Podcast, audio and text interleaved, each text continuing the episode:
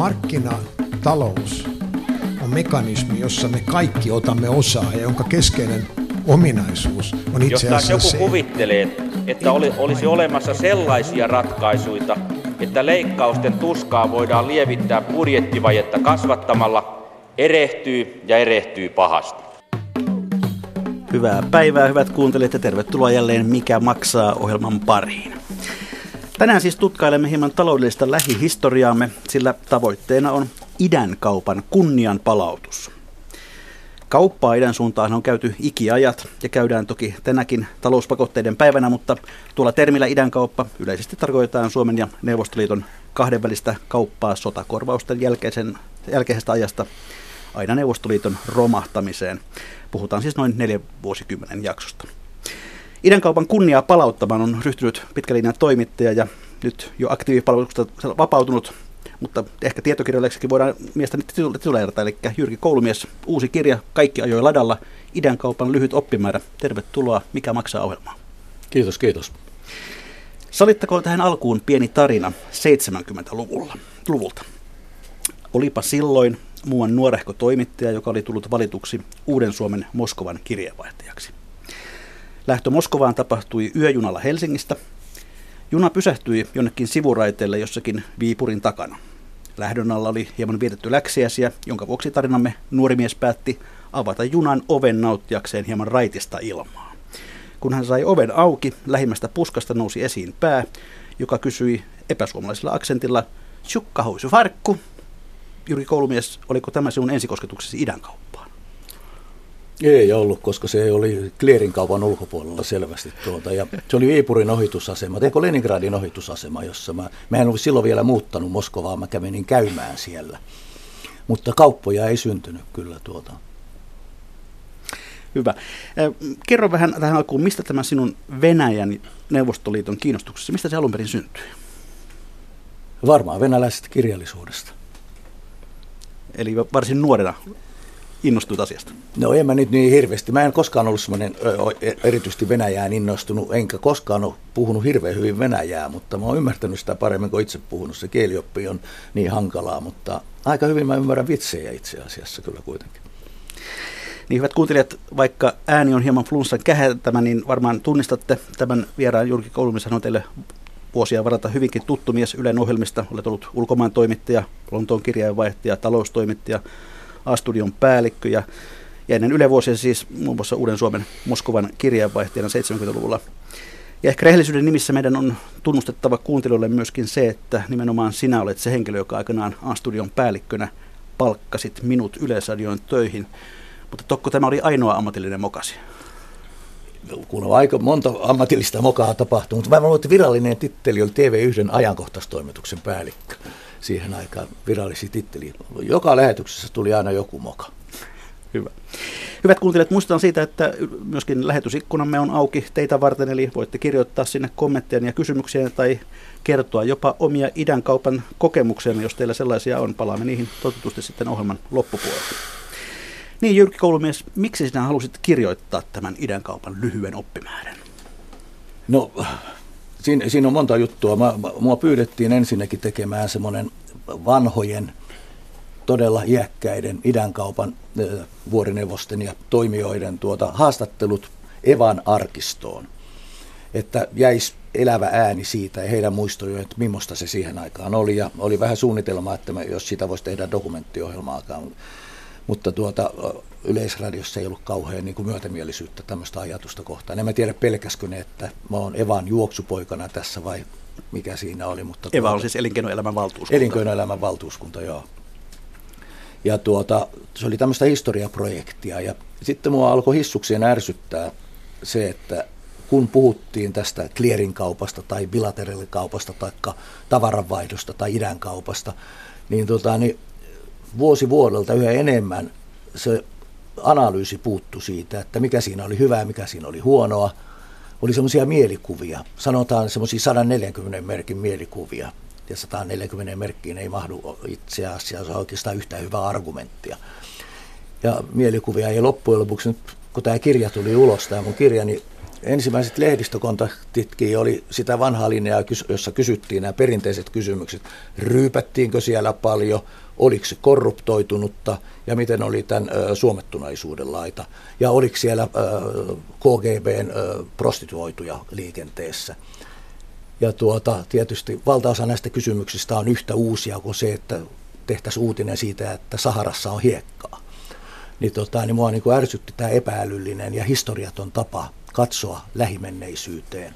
Että pitäisi ainakin analysoida, mikä siinä 70-luvussa, 60-luvussa ja idän kaupassa oli hyvää ja mikä oli huonoa. Ja tämä niin kuin yllytty. Tämmöinen toimittaja, hommahan on tämmöistä vastarannan kiiskinä olemista, että yleistä hölmöilyä vastaan yrittää itse viisastella. Siitä tässä on aika pitkälle kysymys. Mistä ihmiset tämmöinen kaupan ikään kuin kummallinen imago, juuri nämä asiat, mitkä äsken mainitsit, niin miksi ne ovat jääneet niin pintaan? No mä luulen aika paljon se johtuu siitä, että on, on, on tultu yhä hurskastelevampaan malliin, vähän tämmöistä amerikkalaistyyppistä. Jenkeissähän pian ollaan jo siinä systeemissä, että presidentiksi voidaan valita vaan ykkösluokan partiopoika. Että jos sillä on inhimillisiä ominaisuuksia. Ja mä oon kuitenkin lihaa syövä, olutta juova, vähän vanhempi jätkä, niin mä, mä saan hiukan ihottumaan tämmöisistä systeemeistä. Että se on tämä yleinen urskastelu ja nykyään toistuvasti puhutaan muun muassa siitä, että voidaanko kauppaa käydä epädemokraattisten valtioiden kanssa. Ja tuota, jos me voitaisiin käydä vaan oikein demokraattisten valtioiden kanssa, niin eikö voitaisiin oikeasti käydä kauppaa itsemmekään kanssa, kenties Ruotsin kanssa ja Ahvenanmaan kanssa, mutta ei paljon kenenkään muu. Puhumattakaan siitä, että käytäisiin esimerkiksi Kiinan kanssa kauppaa. Nythän Kemissä riemuitaan, kun sinne tulee iso kiinalainen investointi. Mä odotan, että missä vaiheessa sanotaan, että sehän on jonkin verran epädemokraattinen maa se Kiina. Kyllä, senkin vielä joku sanoo. Joo. Mm. Tuota, ennen kuin mennään kaupan yksityiskohtiin, niin miten noin yleisellä tasolla arvioisit tätä neljää vuosikymmentä? Mikä oli tämän kaupan merkitys Suomelle? No se oli aivan, aivan niin kuin, sanotaan, että se oli ennen kaikkea suomalaiselle metalliteollisuudelle, konepaja- ja metalliteollisuudelle, telakkateollisuudelle. Se oli aivan ratkaisevaa. Suomeen rakennettiin konepajateollisuutta, metalliteollisuutta, telakkateollisuutta nimenomaan idän kaupalla.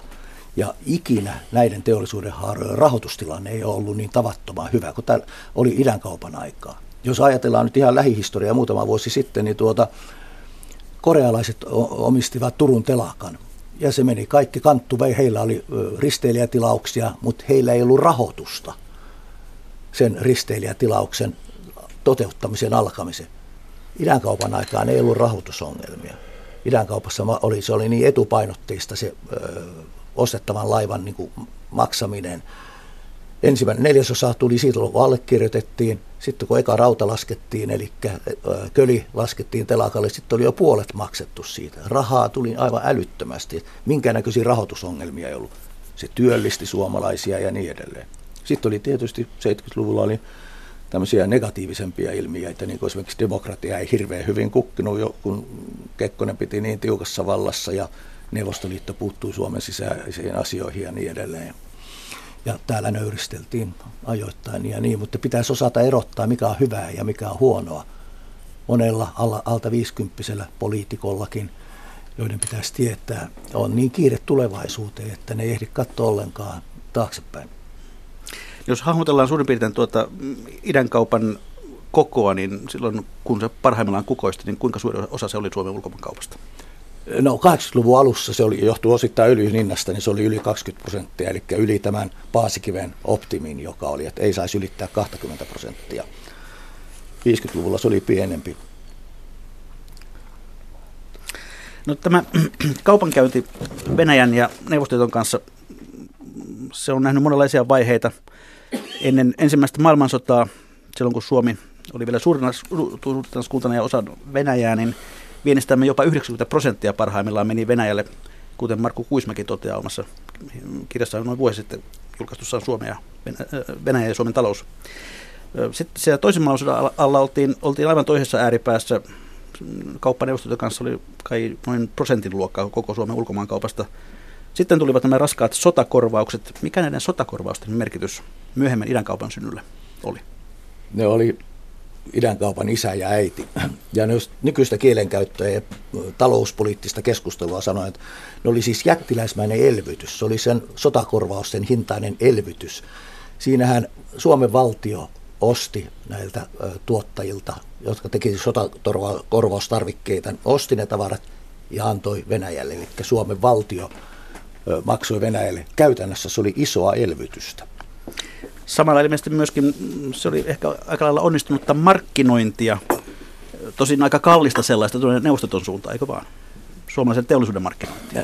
No joo, markkinointia kyllä myös, mutta ta- tavallaan niin kuin suhteiden luomista myös, mutta ennen kaikkea se pakotti Suomen teollisuuden, metalli- ja konepajateollisuuden, telakkateollisuuden rakentamaan itsensä koska sitä, se oli hyvin pieni, Suomen teollisuudesta 80 prosenttia oli metsä, metsäteollisuutta, tavalla tai toisella metsäteollisuutta sitä ennen. Nyt tuli vahva, voimakas ja itse asiassa myöhemmin sitten osaavakin metalliteollisuus. No, tuo äsken mainitsin, professori Marko Kuisma, hän nimitti idän kaupan aikaamme tällaiseksi januskasvuiseksi kapitalismiksi, jossa Suomi jatkuvasti tasapaino oli idän ja lännen välissä myös kaupallisesti. Oliko tästä idän kaupasta hyötyä myös länsiviennille?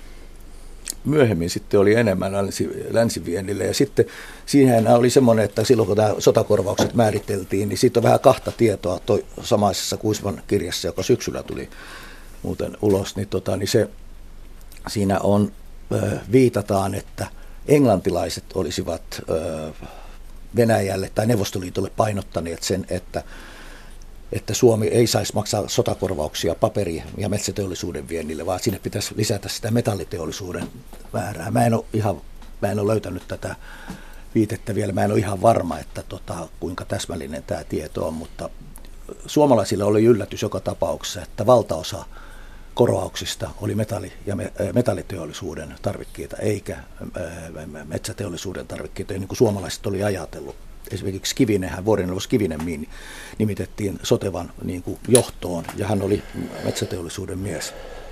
Mutta tämä pakotti joka tapauksessa, tuli se mistä hyvänsä tämä sotakorvausten jakosysteemi, niin, tuota, niin se pakotti Suomen rakentamaan voimakkaan, tehokkaan telakkateollisuuden, kone, konepajateollisuuden ja niin edelleen. Ja tuota, tietysti telakkateollisuudelle se se sotakorvaushomma niin kuin siirtyi sitten tänne idänkaupan puolelle myös sillä tavalla, että kun sotakorvauksien toimittamiseksi nämä erinäköiset tuotantolaitokset, tehtaat, yhtiöt jakoivat vähän sen, että kuka tekee minkäkin näköisiä laivoja. Tämä sama homma jatkui sitten myöhemmin ja tuloksena oli tietysti se, että kauheasti ei ollut kilpailua. Jos tuli säiliöalus, niin tiedettiin suunnilleen kuka sen tekee. Jos tuli murtaja, niin tiedettiin kuka sen tekee mutta se ei johtunut mistään tämmöisestä niin kuin mm, erityisestä, erityisestä äh, kilpailun tukahduttamispyrkimyksestä, vaan se oli seurausta siitä, että nämä oli erikoistunut sotatoimitustoimituksessa, koska muuten ilman erikoistumista ne ei olisi pystynyt toimittamaan niitä ajoissa vuoteen 1951 mennessä tätä jättiläismäistä sotakorvauspakettia. No Jyrki Koulumies, tämän päivän näkökulmasta kun arvioit, niin kuinka selkeitä poliittisia tavoitteita Neuvostoliitolla oli tämän kaupan, idän kaupan suhteen? Totta kai Neuvostoliitolla oli aina poliittisia tavoitteita. Neuvostoliitossa kaikki oli politiikkaa ja aivan selvästi Neuvostoliitto yritti saada Suomen taloutta omaan otteeseensa ja irrottaa Suomen taloutta länsi, lännestä ja muun muassa öljyn tuonti Suomeen valtaosittain, niin, niin se oli merkittävällä tavalla Neuvostoliiton tavoite, että Suomi tulisi riippuvaiseksi. Mutta kyllä suomalainen oli aika ovela veijari tehdessään näitä kauppoja tuloksena oli, että tuota öljykriisin tullessa 73 Jom Kippursodan jälkeen täysillä, niin, tuota, niin se ei ollutkaan Suomelle niin ankara isku kuin kaikille muulle. Suomella oli pitkä sopimus, 71 solmittu sopimus to, äh, toimittamisesta. Okei, venäläinen yritti tietysti nostaa hintaa aika korkealle. Näinhän kauppamiehet aina tekee. Niin tuota, äh, mutta Suomella oli, oli tämä sopimus ja Suomi sai maksaa sen korotetun öljyn hinnan – omalla työllä, omalla viennillä. Mikään muu maa, joka maksoi sitten esimerkiksi Saudi-Arabian tai Iranin öljystä, Persian, silloisen Persian öljystä, korkeampaa, merkittävästi korkeampaa hintaa, ei yleensä saanut maksaa sitä omalla viennillä. Suomi omalla työllä, omalla viennillä sai maksaa. Eli korkea öljyn hinta, joka muuten rassasi taloutta, teki erittäin hyvää tälle idän kaupalle. Eli emme olleet kaupassa rähmällämme. Kyllä siellä joku aina rähmälläkin oli ja kaikki ei johtunut nautituista aineista pelkästään, vaan kyllä siellä oli tietysti poliittistakin pyrkyä olla tuota ystävällisiä, mutta kyllähän tälläkin hetkellä opetetaan suomalaisille vientimiehille, että miten japanilaisille annetaan käyntikortti, suomalaiset ministerit kulkee arabimaissa, niin niin on hiappi vai jihappi vai mikä se nimi onkaan, huivi päässä, jos on nainen ja niin edelleen. Että kyllähän tämmöisiä hyviä tapojahan yritetään noudattaa ja osa tästä oli tietysti hyviä tapoja, osa oli niin kuin oman yrityksen edun tavoittelua tietysti. Mitä enemmän sai kauppaa sieltä ja mitä paremmin käyttäytyy, sitä enemmän sai kauppaa. Otetaan sitten askel lähemmäs idänkaupan käytäntöä. Yksi kirjaasi haastattelemasi vuorineuvos on Tauno Mattomäki, Raumarepolon pitkäaikainen idänkaupan kävijä ja lopulta pääjohtaja. Tässä hänen näkemyksiään idänkaupasta, sen kiemuroista ja merkityksestä Suomen taloudelle tapasin vuorineuvos Matomäen Jyrki Koulumiehen kirjan julkistamistilaisuudessa. Vuorineuvos Tauno Matomäki, idänkaupan veteraaneja, mutta kävit samaan aikaan myös kauppaa länteenpäin. Miten tämä kaupankäynnin logiikka erosi eri ma- näihin ilmansuuntiin? Neuvostokauppa oli suunnitelmallisempaa. Siinähän oli poliittisesti määritellyt kiintiöt. Eli tiedettiin paljonko kauppaa yhteensä tehdään ja sitten suomalaiset kisa, kisasi näistä sovituista summista. Lännessä oli tietysti vapaata riistaa jokainen projekti. Sinne täytyy itse miettiä, missä on mahdollisuuksia. Länsikaupassa oli oleellista se, että aika lailla työtä tehtiin turhaankin tarjouksen kanssa, koska yleensä he ottivat, lännessä otetaan useampi tarjous ja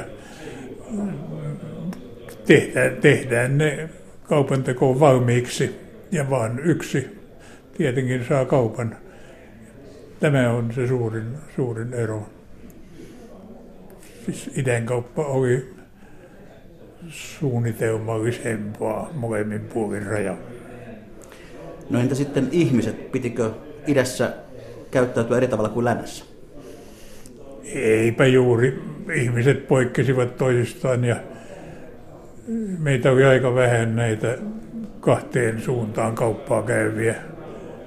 Me olimme suosittuja seurapiiri-ihmisiä, koska Moskovassa meillä oli teksasilaisvitsit ja Teksasissa oli taas Jerevan vitsit. Meitä tuli porukka kuuntelemaan pelkästään senkin takia. No idän kaupalle on annettu tällainen helpon kaupan leima helppoa rahaa bulkkitavaralla. Oliko se sitä? Ei ainakaan tältä osin, mitä minä edustan, eli metalliteollisuutta. Minä en rakennusteollisuutta tunne, enkä tekstiiliä. Mutta kyllä se tek- teknisesti oli aika lähellä vaatimustasoa ja helppoudesta voi olla eri mieltä kyllä sieltä taitavimmat, osaavimmat kaupat teki. Muut jäivät syrjään niin kuin ne jäivät muuallakin. Ei siellä täällä metallin puolella politiikka paljon painanut. Valtion yhtiöitä vähän vierastettiin, mutta en usko, että heilläkään paljon oli siitä omistajastaan hyötyä. Ei siitä paljon verkkejä ole. No, mainitsit tuon politiikan. Mikä oli politiikan rooli idän kaupassa? No se oli tietysti tämä viisivuotissuunnitelman neuvottelu ja oikeastaan sopiminenkin, eli sovittiin, mitä tavaralajeja toimitetaan, toimitetaanko rakennuksia, toimitetaanko laivoja, toimitetaanko tehtaita ja suuruusluokittain nämä. Eri toimittajat rupesivat sitten sen poliittisen viestin jälkeen valmistelemaan tarjousta ja omia suunnitelmiaan, koska se oli hyvin monimutkainen se prosessi, jolla Neuvostoliitto valitsi sitten erilaisia laitteistoja ja tehtaita tähän toteutuvaan suunnitelmaan. Alku, alkupolitiikasta oli hyvin avoin. Siellä oli liian suuria summia ja ei ne ole kovin tarkkaan määriteltyjä, että se sitten neuvottelujen tuossa, mitä todella toimitettiin. No oliko poliitikoista teille enemmän hyötyä kuin haittaa? No täällä teollisuuden tasolla ei heistä ollut kumpaakaan, ei niitä paljon näkynyt. Heidän roolinsa oli tämä viisivuotissopimusten ja sitten jollain tavalla vuosisopimuksenkin koon määrittely. Se perustui siihen se koko paljonko saatiin öljyä Suomen kaupaksi, koska kauppa pidettiin tasapainossa. Ei se täällä sitten enää, kun se tuli tänne valmisteluun se projekti, niin ei siellä poliitikkoja näkynyt enää. Kyllä ne olivat outoja lintuja, jotka naurettiin sitten yhteisvoimin ulos, jos he yrittivät sekaantua toimituksiin. Ei, ei kovin paljon vännestä poikennut se itse prosessi. No kuinka hyvää niin sanottua huolenpitoa kauppiasta tuolla idän puolella pidettiin? Teitä ilmeisesti seurattiin ja pidettiin silmällä. Pidettiin silmällä, mutta sitä pidettiin koko Itäblogissa. Minun oli Romaniasta edellinen kokemus. Ceausescun Romania oli paljon pahempi silmällä pitäjä kuin Neuvostoliitto. Neuvostoliitossa tyydyttiin kuuntelemaan puhelut ja aukumaan kirjeet ja hiukan seurailemaan kaduakin. Hotellihuoneet kuunneltiin ja toimistoihin asetettiin hienostuneet kuuntelulaitteet avoimesti. Ei ne niitä kovin paljon. Neuvotteluhuoneet oli niin tarkkaan kuunneltuja, että kirjan sivun kääntäminen kuului kyllä inturistin yläkertaan. Mutta tuli tietoa niin valtavasti eli dataa. Eihän ei ollut mitään mahdollisuutta sitä käsitellä. Mutta se kuului systeemin ja se siisti. Suomalaiset tiesivät sen varsin hyvin ja myös venäläiset. Että äh, luottamukselliset keskustelut tehtiin puistokävelyllä tai satunnaisessa taksissa, jossa äh, voi puhua kohtalaisen avoimesti. Hotellihuone oli viho viimeinen paikka, että sieltä sieltä kyllä sitten disinformaatiota aika lailla lähetettiin. Joskus se meni perille. Eihän ne meikäläistä juttuja paljon jaksaneet kuunnella. Siellä jopa vanhemmat kokeneimmat vieraat kertoivat, tiesivät missä mikrofoni on, että nyt seuraa yksityistä ohjelmaa, jota ei kannata kuunnella. ei se niin kovin, ei se niin kovin vakavaa koska kaikki sen tiesivät. No miten kaikki näissä arvioit idänkaupan merkitystä Raumarepolan kannalta ja koko Suomen kannalta?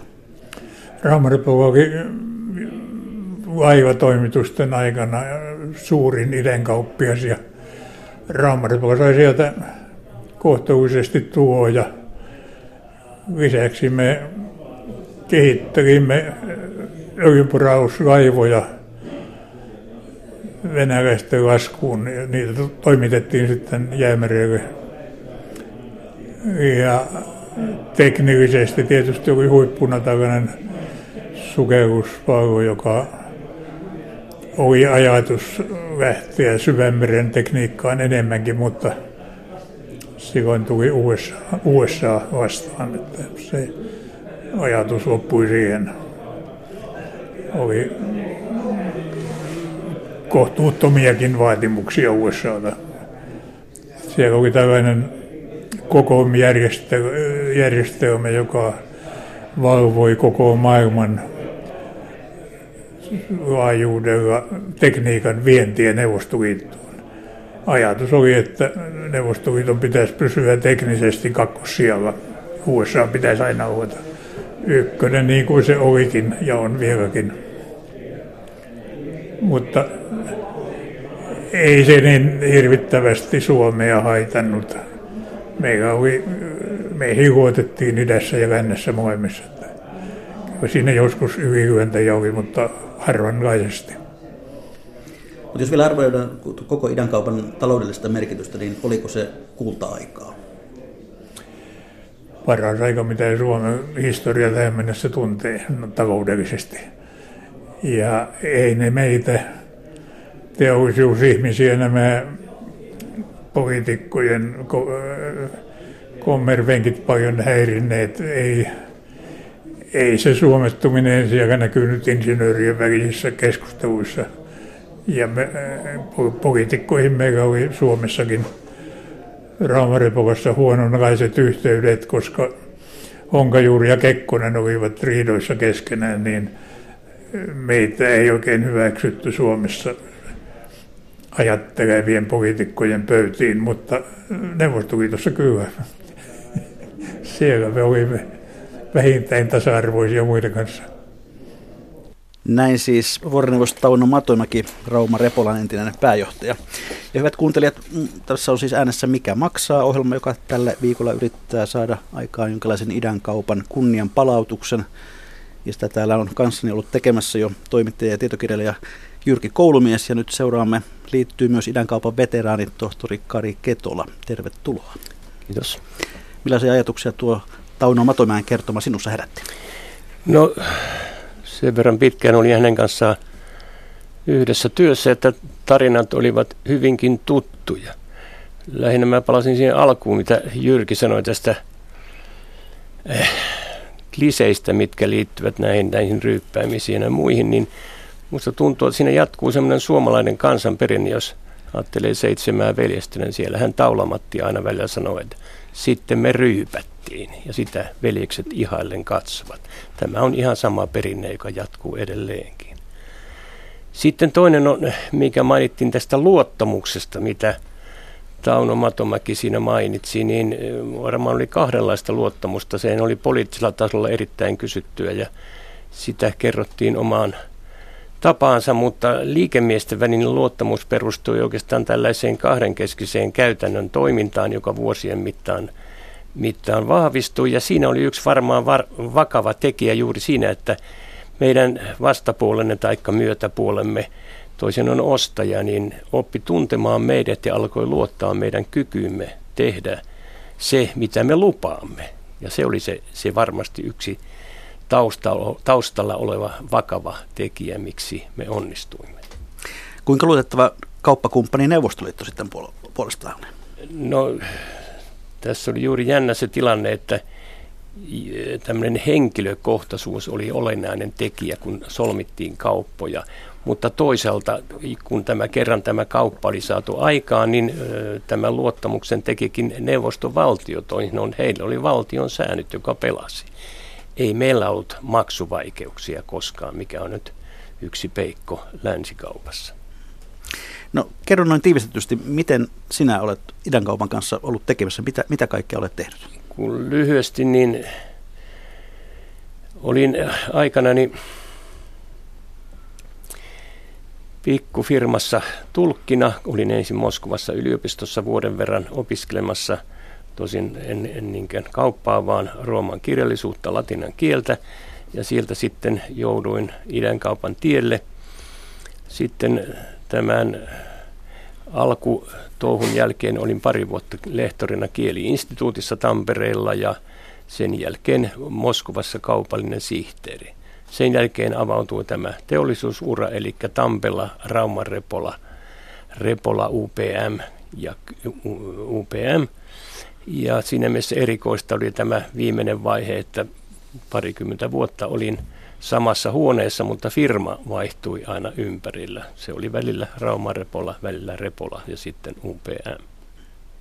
No kerrataan tässä nyt hieman porukalla tätä idän kaupan lyhyttä oppimäärää. Minkälaiset nämä kaupan rakenteet oikein olivat? Mitä tasoja siinä oli ja miten se valikoitui, että mitä Suomi vei Neuvostoliittoon?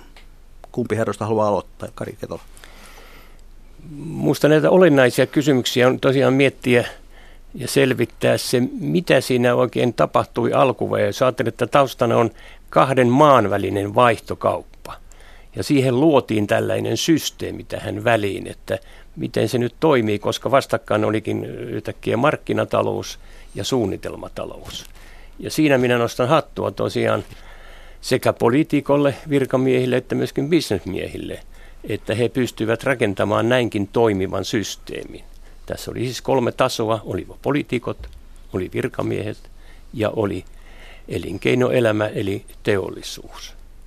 Mitä sitten valikoituu tavarat, niin kyllä se linkkasi suoraan Neuvostoliiton suunnitelmatalouteen. He määräsivät, mitä, mitä he tarvitsevat ja siinä Suomi heitä todella auttoi, koska me olimme no ensinnäkin luotettavia, mutta myöskin osaavia ja tiesimme, mitä, mitä pitää tehdä.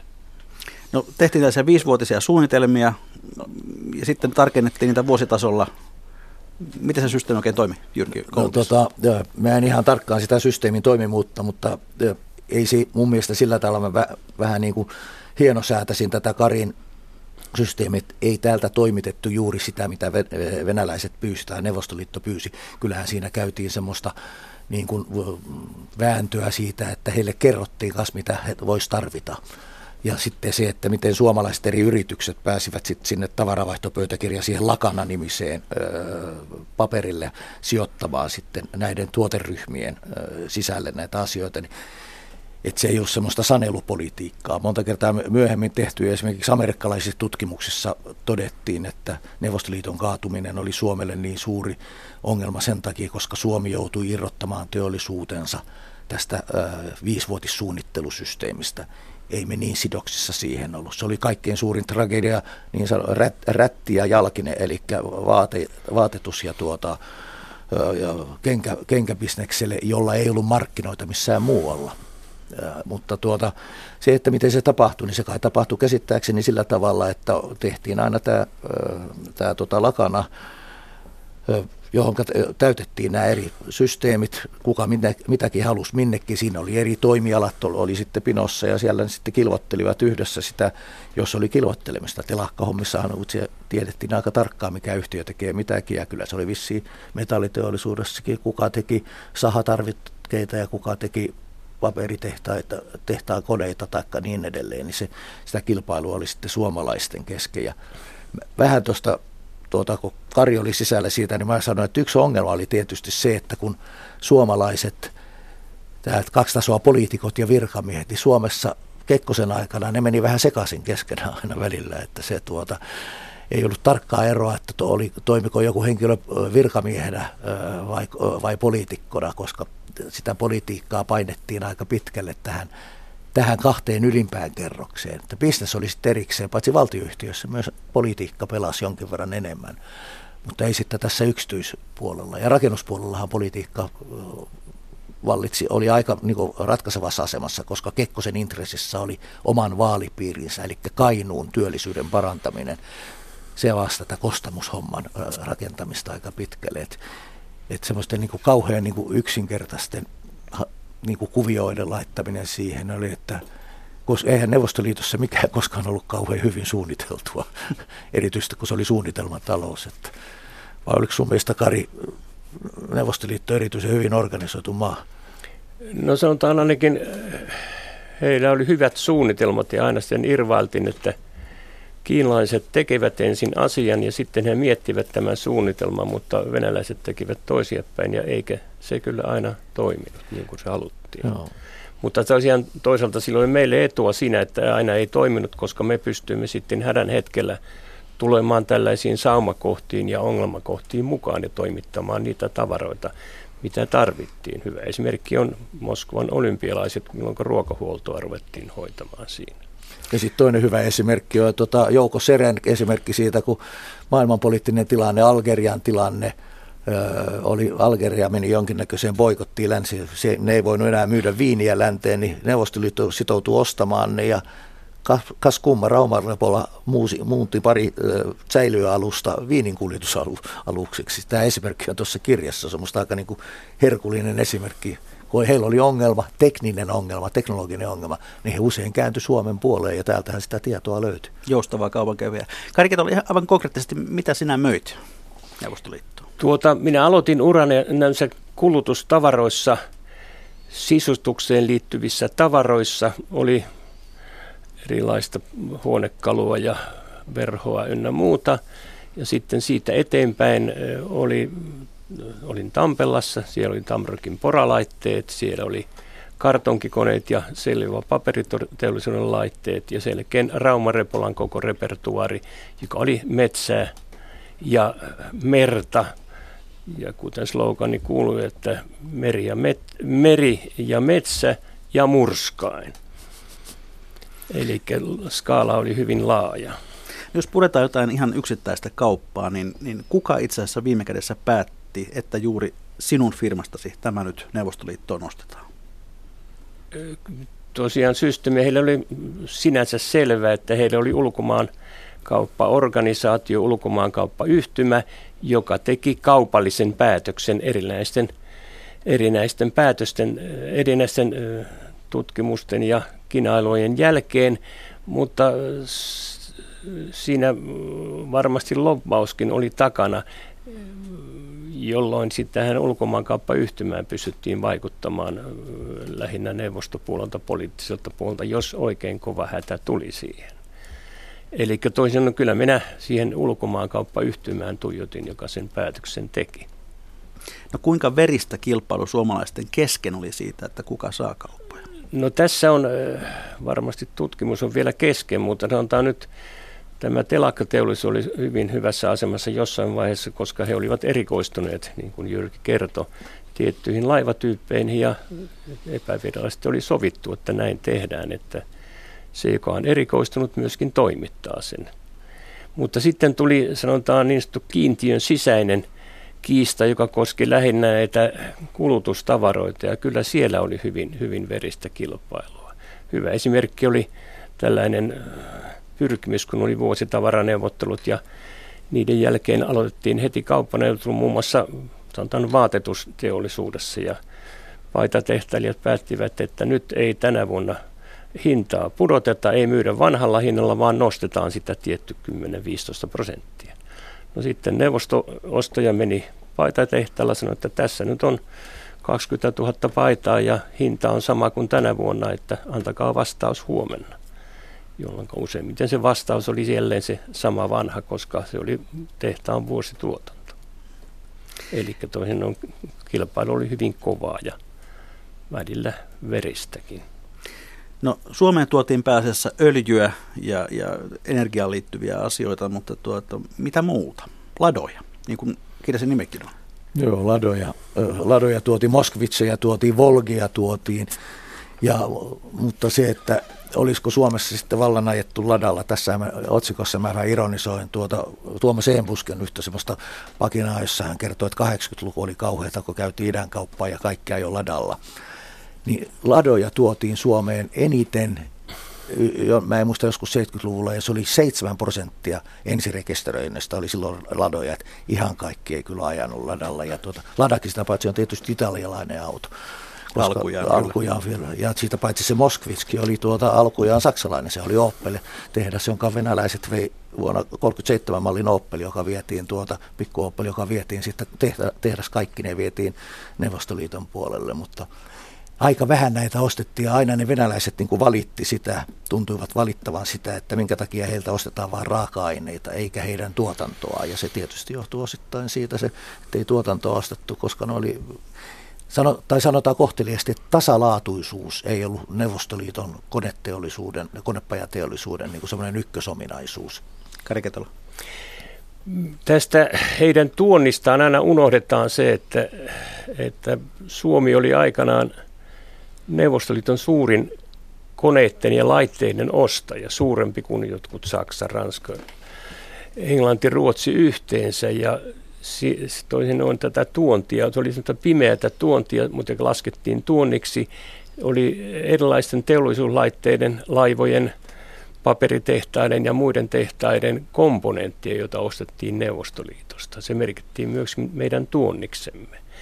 Ja tässä oli aina muistettava se, että kun tämä ihmeteltiin, että miksi nyt ladoja tuotiin, niin tämä oli aina kuitenkin, että sillä samalla summalla pystyttiin viemään suomalaista tuotetta. Tässä oli idänkaupan musta erikoisuus ja suuri plussa meille. Mm. No puhutaan myös tällaisesta sinkkiämpäri-ongelmasta.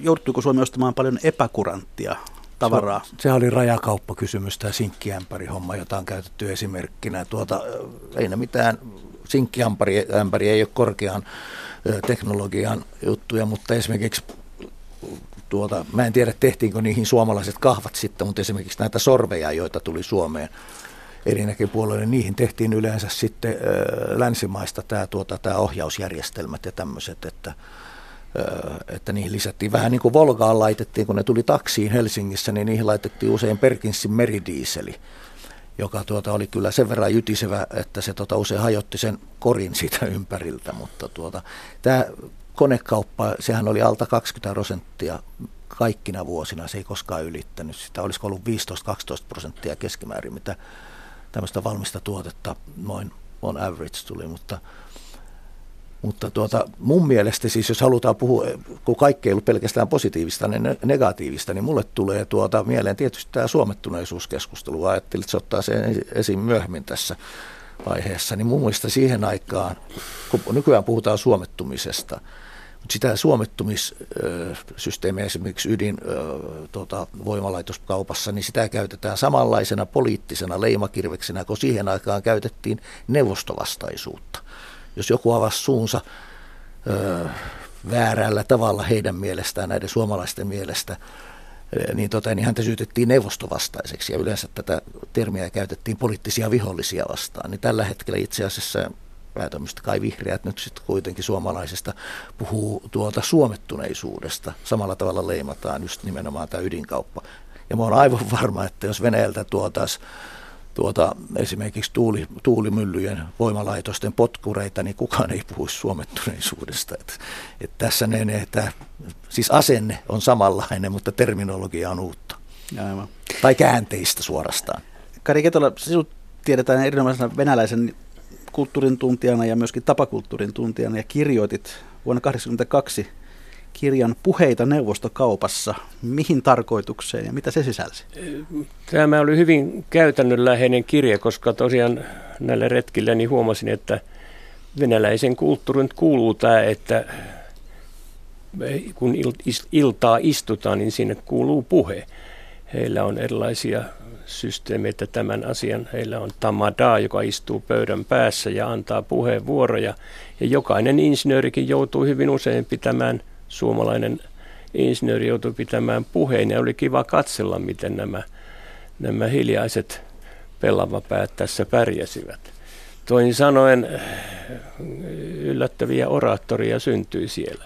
Ja tämä oli käytännön oppikirja erilaista puhetilanteista, jossa kerrottiin, siinä oli johdanto, kerrottiin kasku, sitten puhuttiin asiaa, tehtiin toivomuksia venäläisille ja loppuun nivottiin tämä kasku vielä vielä tähän yhteen ja se oli, se oli silloin hyvä puhe. Se voi vielä jatkaa, että seitsemän vuotta myöhemmin, kahdeksan, yhdeksän, niin sain kutsun kaupalliseen edustustoon, ja jossa he ottivat tämän kirjan esiin ja sanoivat, että tämmöisen kirjan olet tehnyt, mutta tässä on nyt yksi semmoinen ongelma, että tämä kaikki puheet päättyvät nostan maljan sen ja sen asian kunniaksi. Ja meillä nykyään ei juoda enää alkoholia. Oliko tämä siis Neuvostoliiton Tämä oli 89. Gorbatsovin kor- ku- kuivatuskampanja. Korva, Korvatsovin aikana juuri. No minä siinä tietenkin suomettuneena tein uuden kirjan, joka loppuu hyvin kuivasti aina jokainen puhe ilman tällaisia. Mm, oppivatko suomalaiset sitten toimimaan vain eläisten kanssa hyvin? Sanoisinko, tässä näitä vanhoja syviä, syviä juonteita. Sanottiin näin, että jokaisessa suomalaisessa asuu pieni ryssä. En tiedä, pitääkö se kovin paljon paikkaansa, mutta kyllä meillä oli tällaista yhteistä sielun, sielun sympatiaa, sen huomasi monessa. Nykyään hänen pitää sanoa näin, kun on näitä geneettisiä tutkimuksia tehty, että jokaisessa venäläisessä asuu pieni suhna. Eli toisin sanoen kyllä me osasimme venäläisten kanssa tulla. Ensinnäkin me emme pelänneet heitä. Ja onhan siinä sekin tietysti, että on paljon yhteistä. Tämmöinen pieni vodkaryyppy sopii hyvin suomalaiseen, anteeksi vaan, mutta sopii hyvin suomalaiseen. Ja sitten saunominen, metsä, metsässä sienien poimiminen ja tämmöisiä on suomalaisia harrastuksia. Pilkkiminen on aivan samanlaisia suomalaisia harrastuksia, joita venäläiset harrastaa. No Kari Ketola, sinä tuossa Jyrki Koulumiehen kirjassa sanot suurin piirtein näin, että korruptio ei ollut tai ei ole Venäjän tai entisen neuvostoton alueen valtiossa niinkään pelkkää yksilöiden heikkoutta, vaan tarpeellinen instituutio, jolla taataan se, että edes jonkinlaisia päätöksiä syntyy. Mitä tarkoitat?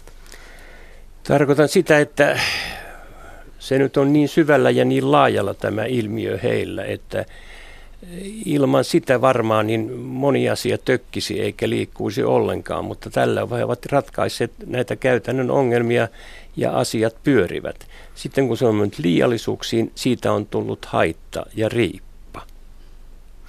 No, onko sitten jotain sellaista, Jyrki tuossa jo mainitsi tämän suomettumisen, mitä olisi syytä hävetä idän kaupassa suomalaisin silmin? Ei muista idän kaupassa mitään, mutta suomalaisessa yhteiskunnassa on syytä hävetä tiettyjä suomettuneisuuden ilmiöitä. Mutta se ei ollut semmoista se relevantti idän kaupan osatekijä. Se oli bisnes, on niin kuin bisnestä ja sitä tehtiin sitten tuolta normaalisti, mutta se, että yhteiskunnassa sitten muutettiin historiankirjoja ja kaikkea muuta tämmöistä, niin se on hävettävää suomettuneisuuden aikaa. Mutta kauppa oli kauppaa ja sillä hyvä. No jos sanotaan näin, että että kauppa oli suomettunutta, niin huomaa tosiaan, että puhuja kyllä ei, ei ymmärrä, ja varsinkin jos hän kysyy sitä vielä, että oliko se kauppa suomettunutta, koska en minä aikaan huomannut sitä, mutta ehkä historian kirjoitus tuleva niin kertoo senkin tarkemmin. Jos sillä tarkoitetaan sitä, että käytiin kauppaa epädemokraattisen maan kanssa – niin, tota, niin kyllä mä kysyn sitten, että sen verran kyyninen toimittaja meikäläinen on, että, tota, että minkä takia sitten kauppaa käydään Saudi-Arabian kanssa, Kiinan kanssa ja uh, lukemattomien muiden maiden kanssa. Et ei me voida parantaa koko maailmaa. Koitetaan nyt ensin tämä oma yhteiskunta saada jonkinnäköisen rotiin. Niin jos tämmöinen ajatusleikki, että sotakorvausten jälkeen ei olisi tehty neuvostojen kanssa minkäänlaista kauppaa, miten Suomen olisi käynyt? Ei olisi varmaan syntynyt näin voimakasta konepajateollisuutta. Todennäköisesti kone, osakeyhtiö, maailmanlaajuinen teknologiayritys, niin tuota, olisi pienen pieni hissifirma, jos sitäkään. Ja tuota, Nokian hommaa ei olisi tapahtunut todennäköisesti. Nokia teki isot voitot ja todennäköisesti me oltaisiin edelleen päätoimisesti metsäteollisuus maa ja maanviljelysmaa. Eli teollisuuden rakenne olisi paljon yksipuolisempi. Karikato. Tästä, mitä olisi tapahtunut ilman sotakorvauksia ja sen jälkeen sitten, niin tästä on jo, tätä on jo pohdittu ja muutamat suomalaishistorian kirjoittajat ovat miettineet, että olisimme ehkä paremmin pärjänneet, kun olisimme saaneet suoraan mennä länteen kauppaamaan ilman mitään – tällaista riippaa siinä, mutta eh, se nyt on teoreettinen malli, enkä usko siihen. Se on, tarko- viittaat saan alle Valruusiin äh, artikkeliin siinä yhdessä kirjassa, jossa hän toteaa, että olisi paljon parempi olla mennä sinne, mutta se minusta perustuu sen laatuiseen historiattomaan illuusioon, että tuota Yhdysvallat olisi ollut aina säännönmukaisesti vapaakaupan kannattaja ja markkinatalous olisi vapaata jenkit on erittäin kovia ollut aina valvomaan kaupallisia etujaan. Tämä koko oli esimerkiksi valtaosittain kenties heidän oman teollisuutensa etujen ajamista. Mietitään sitten sitä, että mitä tästä kaikesta voisimme oppia. Eli 40 vuotta käytiin idän kauppaa. Onko sitä jotain opiksi 2010-luvulla? Väriketola. Sanotaan näin, että mikä minua, kun olen mietiskellyt, kiehtoo se – se ihmisten määrä, joka siinä oli kaupassa mukana.